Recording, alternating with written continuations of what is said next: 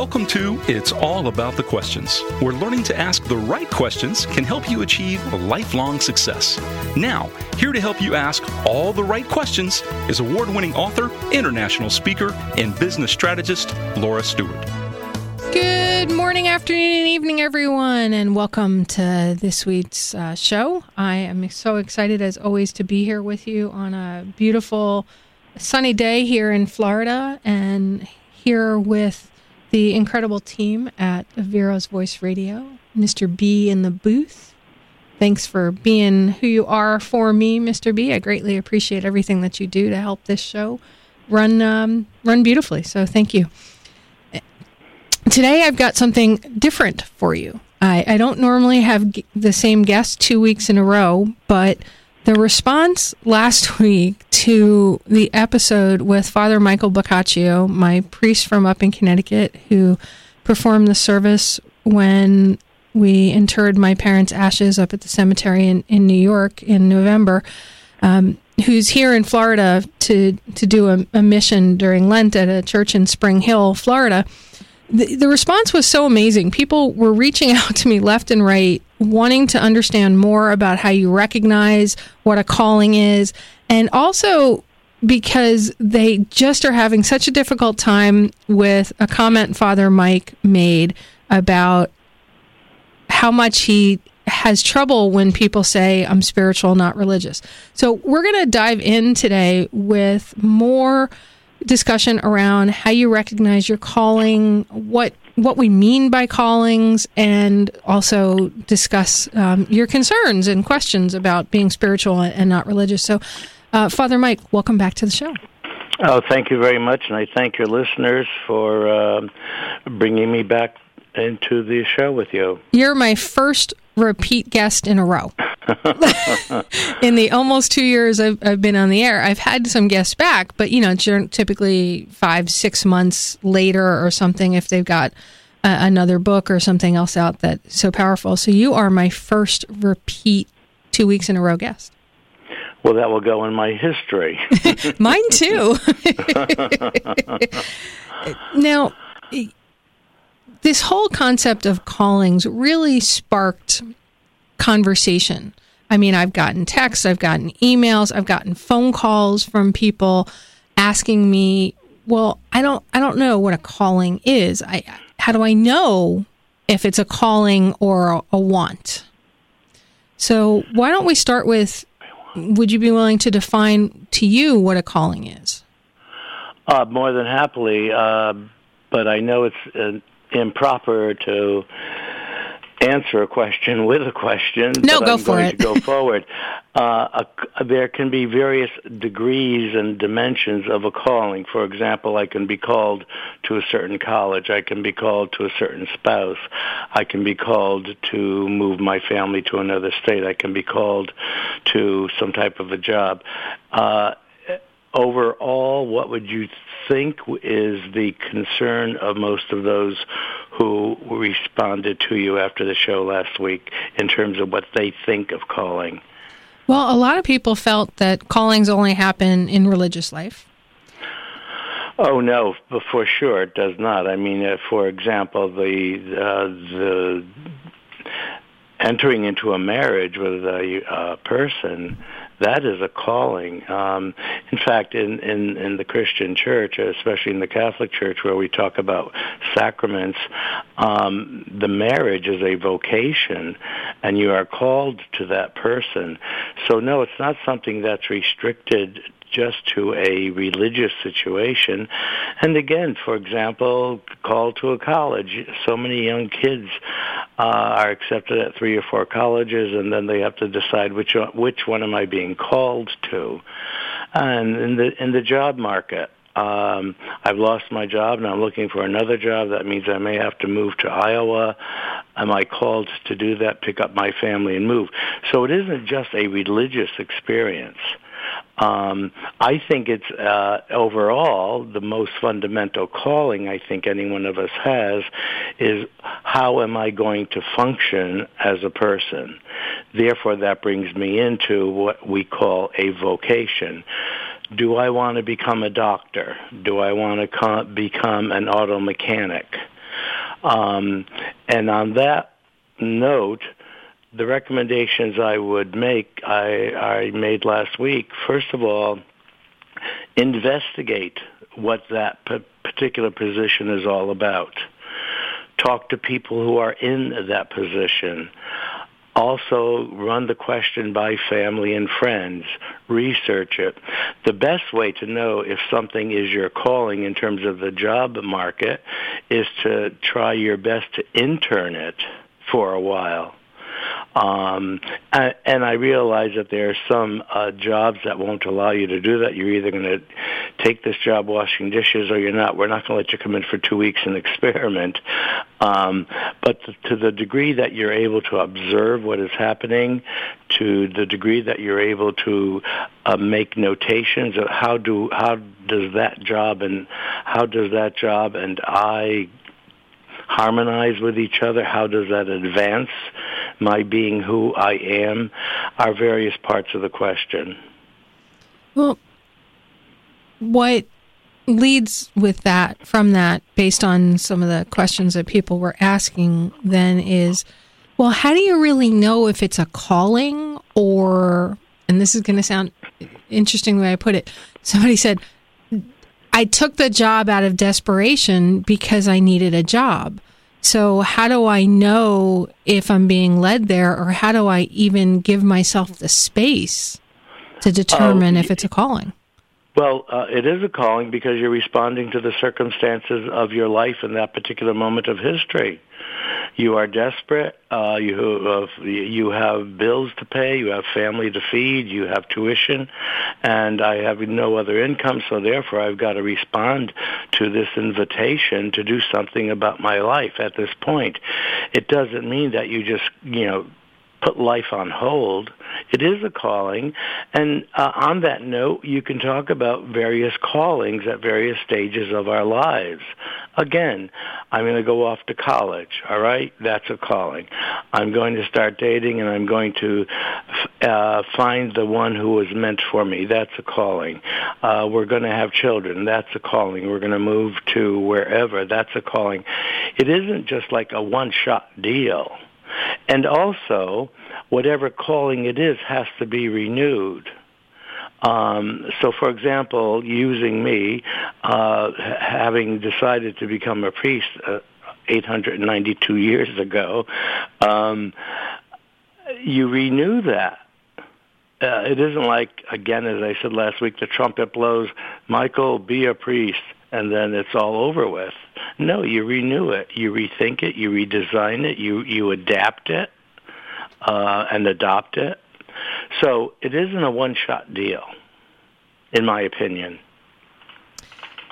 When I think about callings, I think about something that is and uh, based on what you're talking about, I'm having to, as we're talking, rethink my whole idea of, of a calling but when I think about callings, I've always thought about this sort of underlying urgent pressure that there's something you should be doing, there's a path that maybe things in your life are taking you towards that is something that if you don't do it, if you don't say accept the calling as a priest or you know a radio host or a writer or um, a geek that you're just never going to be satisfied? And i would agree with that. Let me uh, explain my response. First of all i believe everyone is unique. That is the beauty of humanity. And I also believe that because everyone is unique, they have something to contribute to the existence in their lives, in their time, in their world. Sometimes, unfortunately, we don't investigate what is my talent, what is my uniqueness. And as a result, what you just said, I, I believe happens, namely that which I was graced with to give, I don't end up giving because I don't investigate who I am, what is it about me that is really wonderful and exceptional? And that's not, again, an egotistical thing. Each one of us has a talent. The scriptures clearly speak of that in the Christian world, of the Lord giving us talents. Uh, meant to build up the relationship within our humanity and again from a religion point of view with our God. So I think a person uh, needs to get in touch with oneself, and that's not an easy thing to do alone. That's why, again, I repeat, you do it with others. No one is to journey through life alone. For those who do, it's just very unfortunate because it creates all kinds of limitations, the title of which is isolationism. Okay.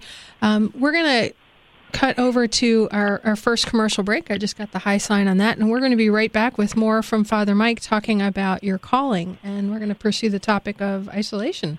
Interesting. Father Mike, just before the commercial break, you talked about isolating. Can we expand upon that? Because I, I know that that happens to a lot of people. Um, in terms of um, wanting to recognize who you who you are. Sometimes I think people avoid that because they may not want to accept what the answer is going to be. Let me be very simple about an example. I really want to be a dentist, but uh, I don't think I can do it, so I'm going to bag at some supermarket and I'm not going to tell anybody. I'm not going to call upon anyone to help me learn who I am and what I can give. So I go into an isolationism. And it could be out of fear. It could be because I feel pressure, whatever, whatever. But I sometimes many people just don't get in touch with themselves in terms of who am I. Um, the lifestyle in our country has become hectic. Uh, we hardly have time to breathe, let alone be together. So we're not going to take time out to meditate on who am I, get in touch with ourselves, and that causes an isolationism in the sense that I don't know who I am, so therefore I'm I'm apart from from myself, as it were, and that's very very unfortunate. What are some things people can do to help them recognize perhaps that they're avoiding looking at who they are? First of all, slow down, get in the slow lane, although nowadays the slow lane has become the fast lane. true. Uh, so it's true. incredible. In any event, slow down and just be very, very much in touch with yourself, with your integrity and your sincerity, and ask your family, ask your friends. Um, I have the following possibility in my life. What are your thoughts? um, involve other people in the question. It is, as I said before, it isn't a question that only you have to answer. Uh, ultimately, yes, but you don't have to approach the answer alone. Uh, I would recommend, again, talking with family and friends. If it's a career you're talking about, then I would inv- I would investigate uh, learning as much about that career as possible and talking to people who lived that career uh, and researching it. Professionally speaking, again, if we're talking about careers, professionally speaking, there are agencies that do provide, you know, these various kind of tests. You know, draw a black a black uh, square with a two point uh, two point lead, uh, a lead two point pencil, and then you feed it to the machine, and it will tell you where your talents are. I'm sure many of your listeners have taken those tests. I forget what they're called, but there are professional agencies that can help you. And I'm not talking about headhunters. I'm talking about deci- those who help you decide where my calling is, what my career is going to be, and in other regards, who, who, who, whom am I going to marry? You get in touch with your friends, your family, etc., etc. Now, you know, I haven't had much success in, in that calling, having been di- divorced twice, you think that it's the right calling. Can callings be for a short time? To give um, you a, a lesson, uh, or um, in terms of marriage, um, because of my Catholic background, I marriage is a very demanding decision, and I would like to think that it will be permanent. Some cases it can't. Um, unfortunately, the marriage machine in our culture is making it more and more difficult to think in terms of a permanent relationship. One of the things sociology is showing us is that many, many, many uh, young people, by young I'm starting with 40 and down, don't even know what the word permanent means because we have become a throwaway society. You, you can no longer have your toaster fixed if it's if it is not working, you just simply throw it out. And so because we've become such a disposable society, if it doesn't work, you throw it out. So if the marriage doesn't work, you throw it out. Um, and because I have a lot of background in marriage counseling, uh, uh, let me just share two other things with you and your audience if you are entering into a relationship that you think is going to become a marriage, but there are some red flags, do not, please listeners, do not think that once we're married, he, she will change. He, she will not change. Don't use marriage to bring about a conversion it just does not happen. And the second thing, reflecting on marriage, that I'll share with your listeners, I think we're getting a little bit off the subject, but in any, any event, if you are a couple who are living together as husband and wife, and you intend to get married, it's very, very important that you remember the following sentence and memorize it. Marriage is a beginning, not a continuation. Too many couples who live together and then get married subconsciously end up still living together, but not being married. And there are um, methods by which that can be changed. One of the b- greatest methods is to change your environment entirely. But in any event, I got off the subject as I said. Um, trying to make a decision regarding marriage would require again, consultation with one's friends, one's families, um, uh, and for for those who have what I call a relationship with God, not just a divinity.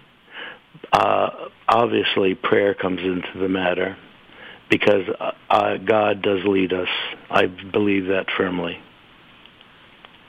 I'm, I'm writing frantically all these amazing notes from what you've been talking about because I'm having all these um, epiphanies. And it was what okay. You, the the regarding marriage, the two things: uh, ma- marriage does not change anybody. Yeah.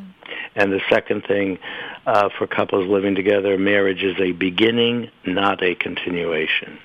And then you talked about the relationship with God, and, and in the second half of this um, of today's show, we're going to be talking about something else that had come up last week, where you were talking about when people say they're spiritual, not religious. And we're going to talk about that, and it fits with where we're ending just before the news break.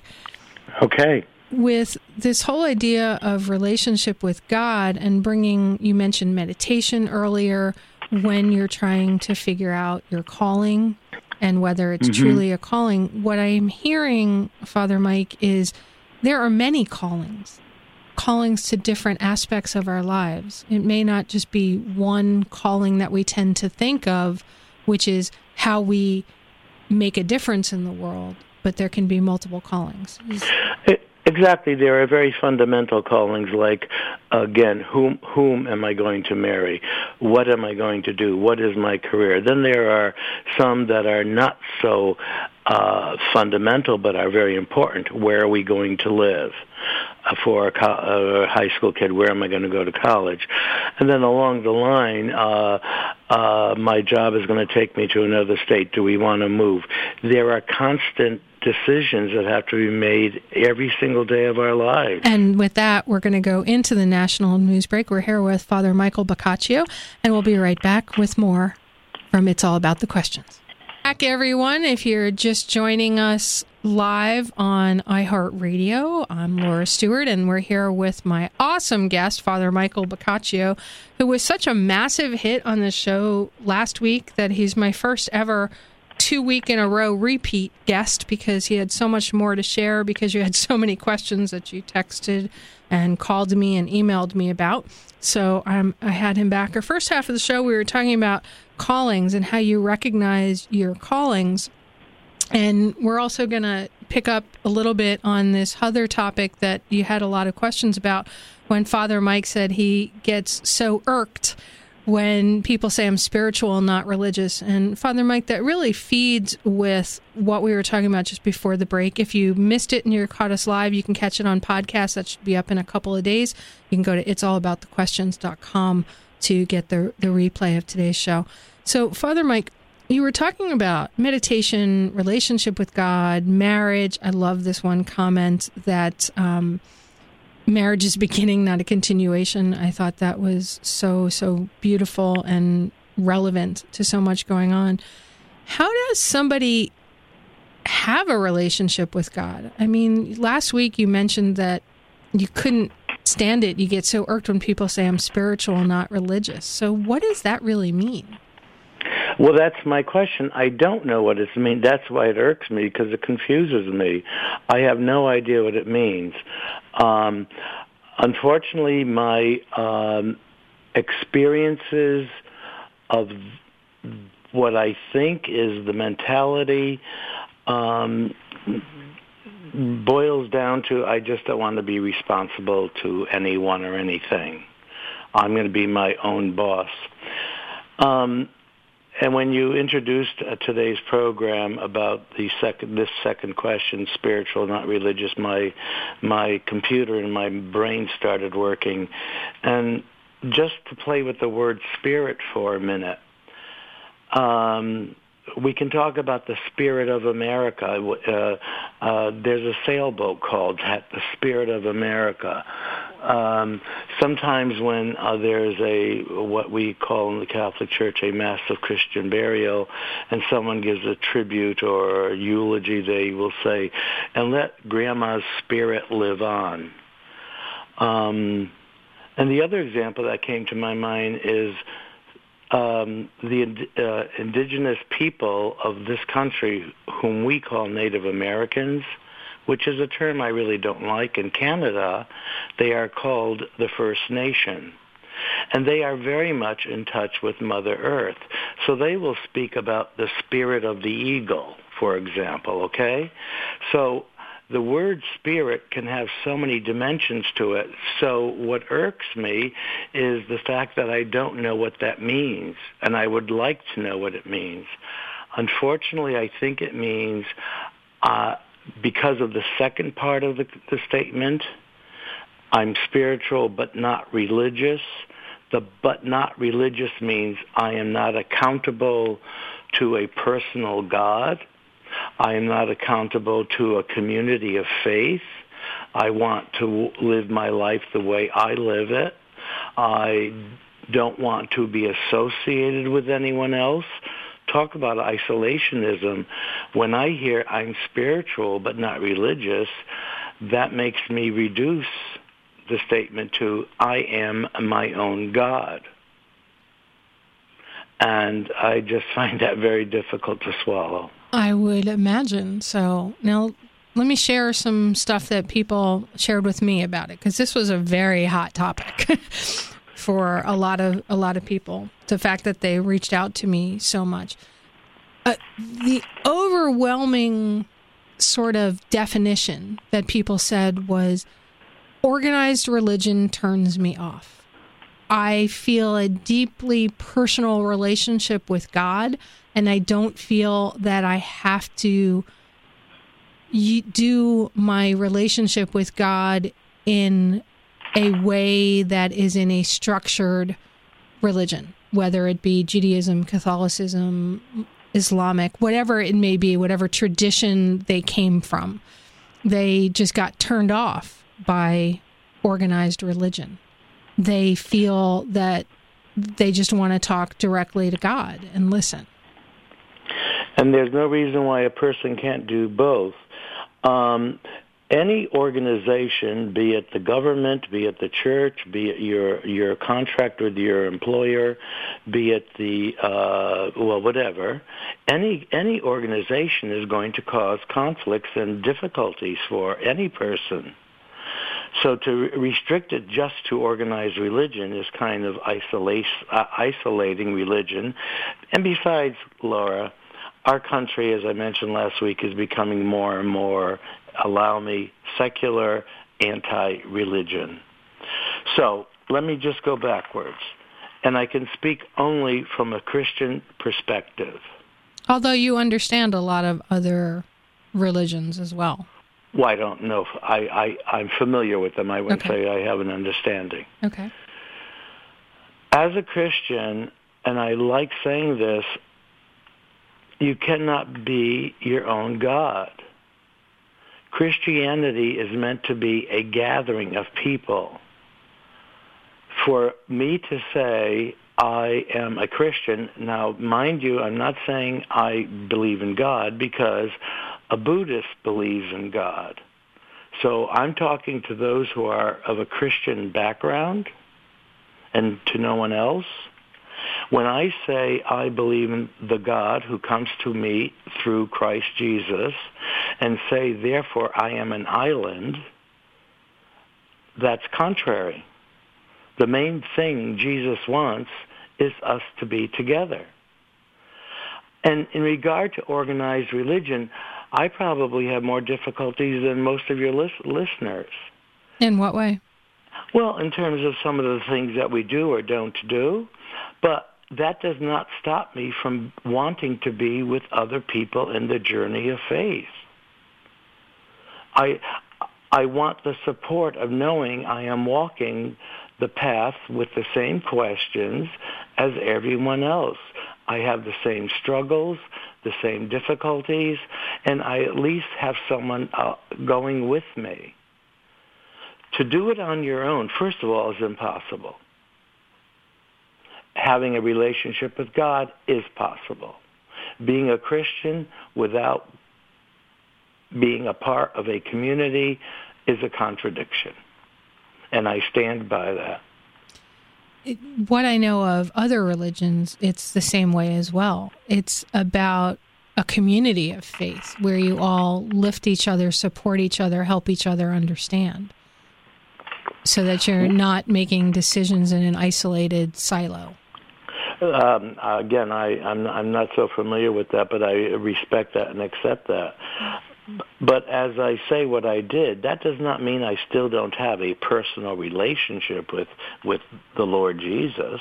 I would hope everyone does. Our relationship with Jesus is one to one, yes. But when it comes to the worship event, it is not sitting in your corner saying, I have a relationship with God, therefore I'm just going to sit in my corner and read the Bible. That, as a Christian, as okay. a Christian. I, I totally get that. Now, um, that's contrary. That's contrary? To being a Christian. Okay. So, one of the questions that people brought up was they had some very bad experiences in their religious relationships. There were a number of people that um, were of the Catholic faith and they were told that they couldn't receive communion because of divorce or some other things that had happened in their life. That they had married somebody that was not Christian. Um, some people said from from the Judaist, Judea, um, the Jewish faith that they wanted to marry somebody, but that person wasn't of the Jewish faith, so they were. I only use the Catholic word because I'm Catholic. Excommunicated pretty much from their own faith because they married somebody outside the faith. So they've had these bad experiences, which turned them off to religious community. But it didn't turn them off from their spiritual relationship with God. So, what would you say to those people who want a relationship in terms well, of a community, but were turned away?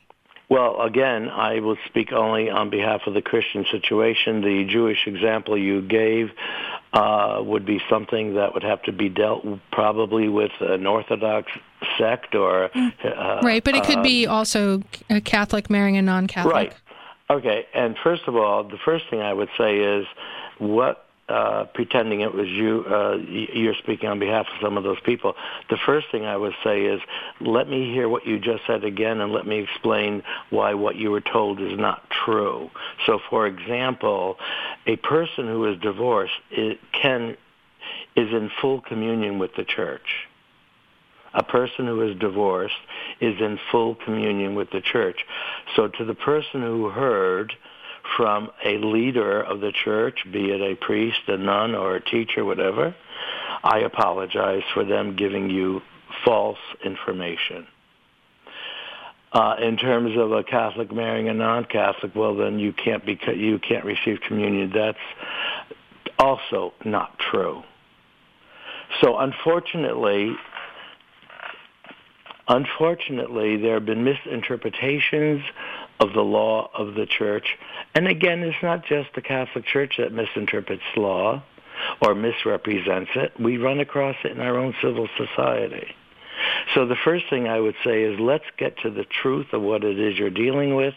And if you were given false information, listeners, if you were given false information, please accept my apology on the part of those with whom I share leadership in the church. And we're going to continue this conversation in one moment because this is an important conversation. We'll be right back with more from Father Michael Boccaccio.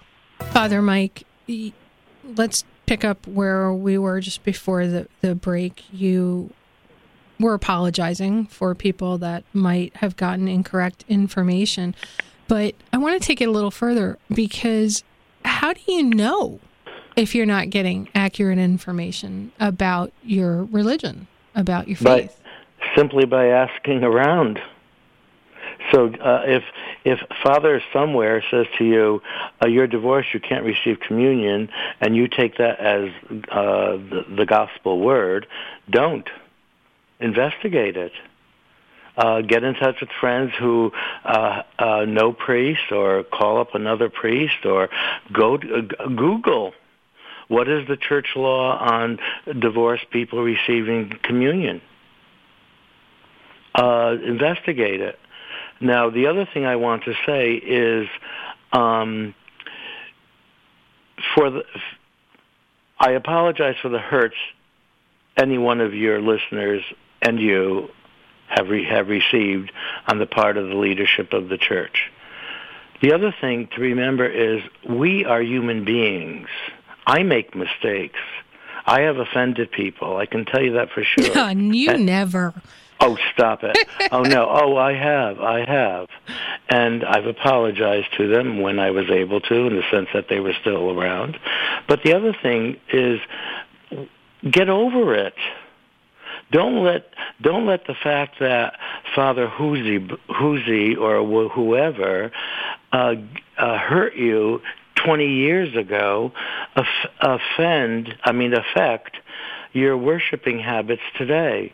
Now, I'll tell you something else which is rather controversial and uh, I dare say may get me in trouble, but sometimes some people in the Catholic Church use that experience as a way to justify my being divorced from organized religion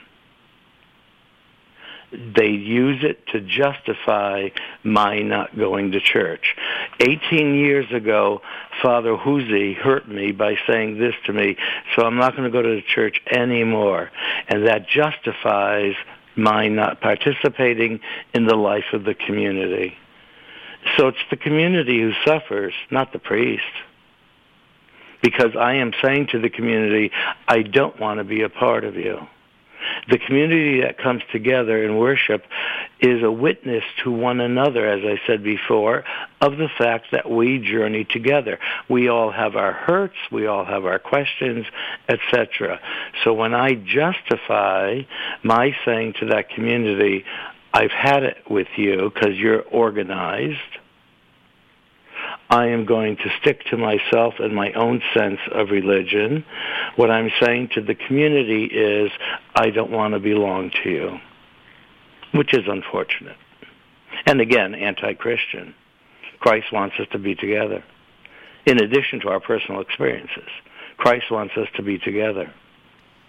What's interesting about that, what you just said to me, is that from the first part of our conversation about callings to this part of the conversation, what comes up is we use often shut ourselves off from our spiritual side, our our connection to God's side and community side, and that shuts us off from hearing our callings. Well, yes, because that that leads to what I said earlier in the program: isolationism. Right. Um, I'm going to do this all myself, especially if I'm spiritual not religious, which means I'm my own God, mm-hmm. and I call the shots. That, that's very unfortunate. The old expression, excuse the language, man, man is not an island, nor is a woman an island. Um, we belong to each other. We are in this world to help one another, to laugh with one another, to pray with one another, to cry.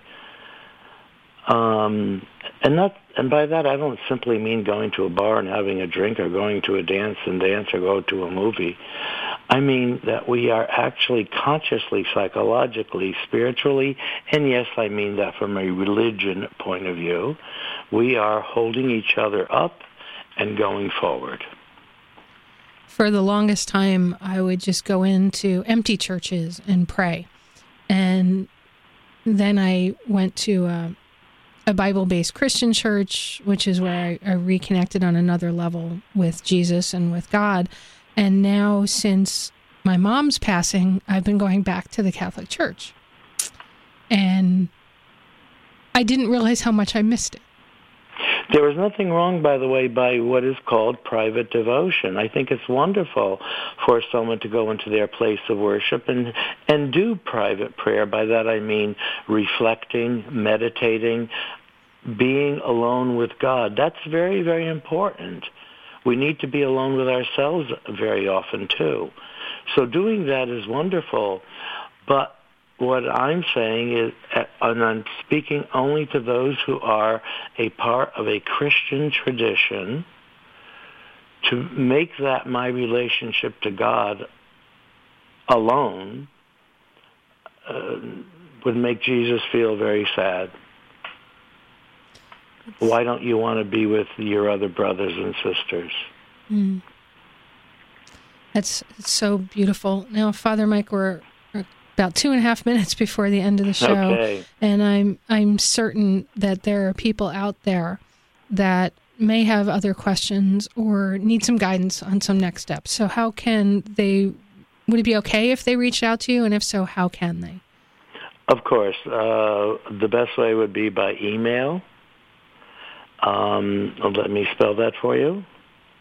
F Frank R Ralph, my last name B as in bless O C C A C C I O at D-I-O-B-P-T dot org. Let me do the whole thing again. F-R B-O-C-C-A-C-C-I-O at D-I-O-B-P-T dot org. Let me share a funny with you. Okay, you have a minute 42. Uh, it's going to take less than that. Uh, I moved recently, and I called up some of my credit cards, and I was they wanted to know my new email address, and I said uh, F like Frank, R like Ralph Boccaccio, and they said, "Well, isn't your name Michael?" I said, "Yes." Then they said, "Why did you say it was Frank?"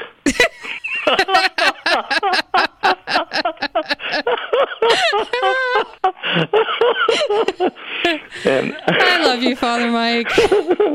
and the other thing is, when I spell my name, I usually say B as in bless. And someone who knew I was a priest said, well, that's an occupational hazard, isn't it? and I said, no, it's not a hazard. It's a blessing. well, I know that originally you never thought that you were going to become a Catholic priest. You wanted mm-hmm. to be a mm-hmm. clinical psychologist. And all I can tell you is that you have been not only a blessing to me in all the years I've known you, but a blessing to so many others. And, and you've changed lives for the better. So I'm so glad you listened to your calling and stepped in. And I want you to know that it's reciprocal. The lives of the many people who have been in my history have helped me grow and mature and learn more about who I am, what God wants of me, and have just provided great joys and blessings to me. So it's a mutual admiration. Well, thank you again for being here on the show. You're more than welcome. And Thank I may you. have to have you back again based on response. So, everybody remember the right questions can truly change your life. So, what are you asking today? Hug someone you love. Been listening to It's All About the Questions, starring Laura Stewart. Connect with Laura at it'sallaboutthequestions.com and download a free workbook that will help you ask better questions starting today.